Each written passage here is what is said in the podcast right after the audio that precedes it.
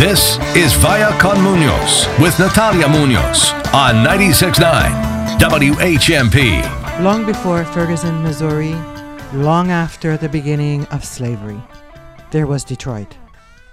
This year is the 50th anniversary of race riots that took place there after white police terrorized the black community. Catherine Bigelow, the director of Zero Dark 30, joins up again with Mark Bowl. It's their first collaboration since Zero Dark 30 about the killing of Os- Osama bin Laden to tell the story of what happened in 1967 Detroit.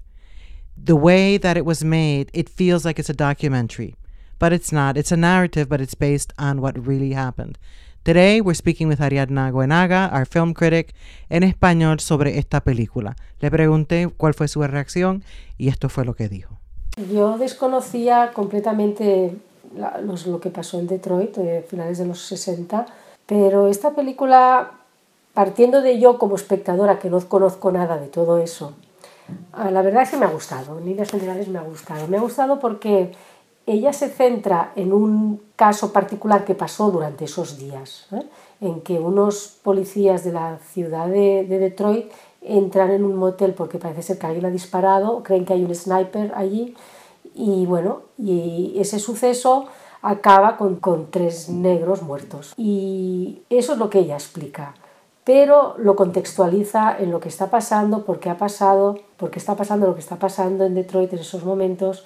Y la verdad es que la película empieza de una manera bastante sorprendente, ¿no? Primero porque hace como una especie, y parece un cuento, ¿no? Con rasgos de pintura africana, sobre un poco cuál ha sido la dinámica de inmigración de, de la población negra de- de- del sur hacia el norte, ¿no? hacia las grandes ciudades como Detroit, para ir a trabajar en las fábricas. Cómo con el tiempo la población blanca se va de las ciudades a los suburbios y de alguna manera descapitaliza las ciudades que acaban convirtiéndose o acaban degenerando en, en temas de riqueza, en- eh, aumenta la pobreza, los barrios se convierten cada vez más marginales. Y las ciudades se convierten en, en guetos, en zonas deshabitadas y un poco dejadas de la mano de Dios.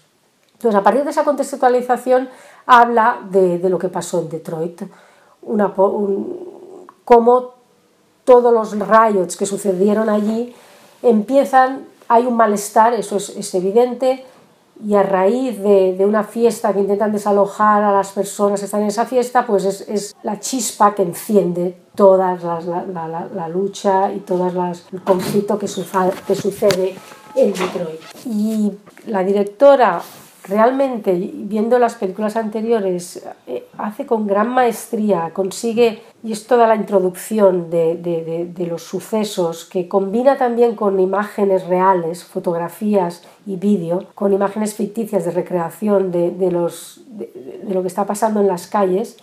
Y la verdad es que sabe muy bien cómo combinar la acción de cosas generales con el detalle, eh, cosas que están pasando a la misma vez, personas, situaciones, objetos, y logra crear toda una ambientación de- de- disturbios callejeros durante 10-15 minutos que a mí me parece fantástica y eso ella lo ha hecho en otras películas. En la película Zero Dark Thirty, que para mí es más intimista que esta, pero que logra crear muy bien eh, cuál es el contexto y la tensión que crea el contexto.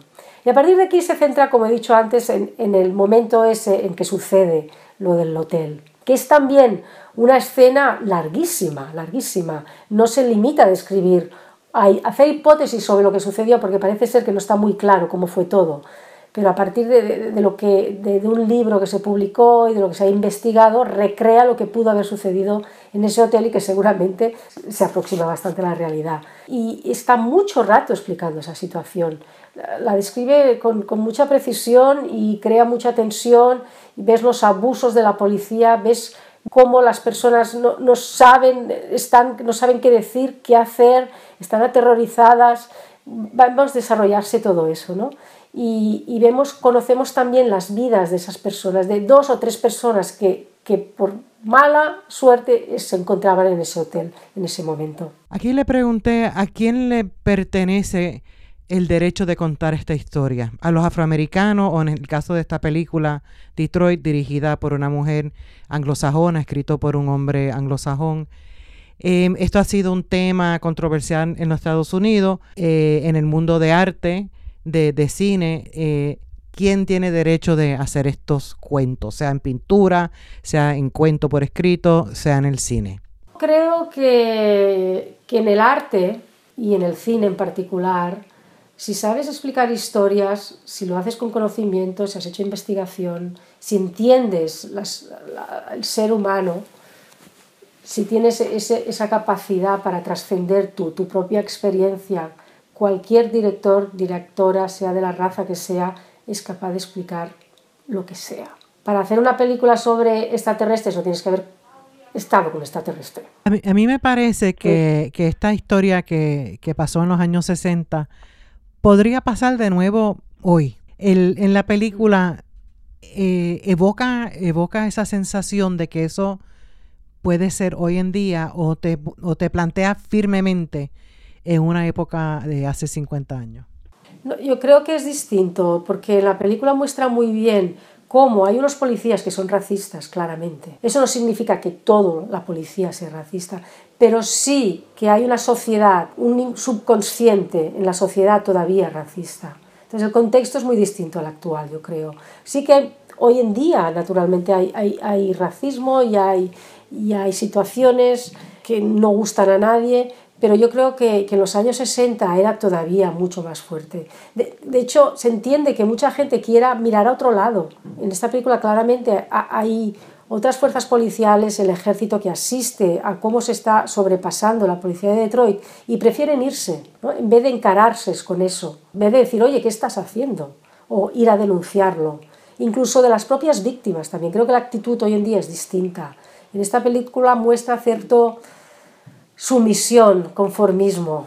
Creo que, que hoy en día, judicialmente, y, y, porque cada uno está muy convencido de cuáles son sus derechos, que los ha ganado con sudor y lágrimas, creo que, que sería muy distinta la reacción de las víctimas. Las víctimas salen que en esa sociedad no serviría de nada poner una denuncia o resistirse. Creo que la sociedad actual sí que serviría. Until justice rolls like water and righteousness like a mighty stream. I keep remembering that phrase. It's from the Bible. It was uttered by Martin Luther King Jr. Uh, as part of his I Have a Dream speech. It keeps coming back to me all the time.